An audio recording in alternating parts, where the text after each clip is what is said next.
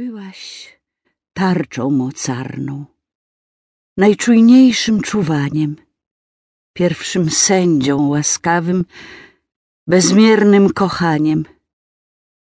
Przeciw światu, malutka, waleczna jak lwica, nikt się nigdy tak nami jak ty nie zachwycał, nikt tyle nie przebaczył, nie nauczył tyle, nikt nie zwątpił w nas nigdy jak ty, ni przez chwilę.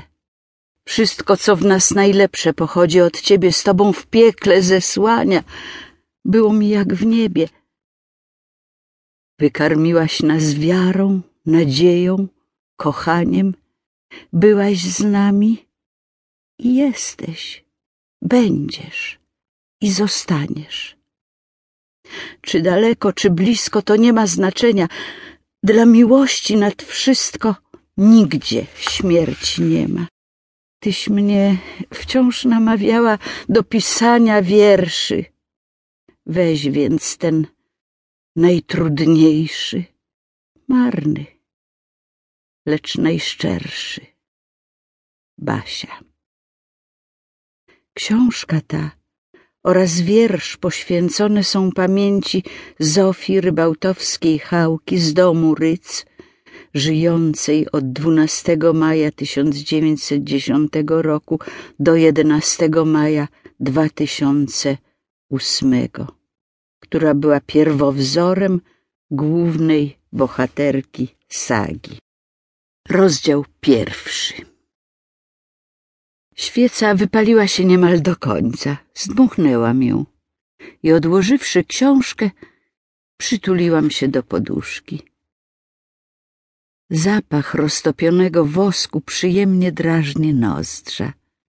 Nie czuję senności. Patrzę na granatowe niebo za oknem. Noc jest pogodna i rozgwieżdżona. Stojący na parapecie aloes, dostałam go od żony organisty, w niewidocznej z mego legowiska doniczce wygląda w ciemności jak kontur odległej palmy na kiczowatym obrazie.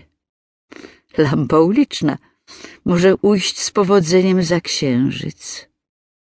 Mrużę oczy i myślę, że gdybym namalowała taki obraz, nazwałabym go też jakoś kiczowato, na przykład hawajska noc albo coś w tym rodzaju.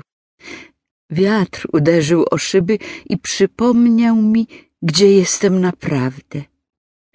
Egzotyczna wizja odpłynęła wraz z ogarniającym mnie już ciepełkiem, będącym zapewne zapowiedzią snu.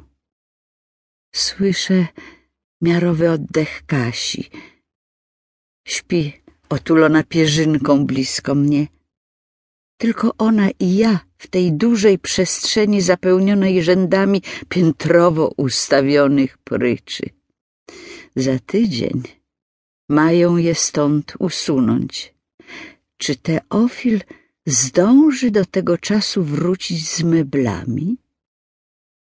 W ogóle nie ma przecież pewności, czy uda mu się na zachodzie coś kupić, chociaż Majewski, namawiając go na tę wyprawę, miał pewność, że nie będzie daremna. Majewski jest pracownikiem Państwowego Urzędu Repatriacyjnego i nieraz już tam jeździł z przesiedleńcami ze wschodu. Przy okazji zwoził z tak zwanych ziem odzyskanych różne rzeczy, głównie naczynia i sprzęty domowe, którymi tutaj handlował. Sami kupiliśmy od niego fajansową miednicę i taki sam dzban na wodę, a także malowane porcelanowe pojemniki na produkty żywnościowe. Niemieckie napisy pokryłam olejną farbą tego samego granatowego koloru, co oryginalne malowidła, a na tym wyskrobałam cienkie literki mówiące o tym, co w którym z nich się znajduje. Cukier, sól czy mąka. Moja singerowska maszyna do szycia, której dowiezienie tu aż z Afryki przysporzyło nam tyle trudu, oddaje mi teraz nieocenione usługi. Poszyłam już obrusi.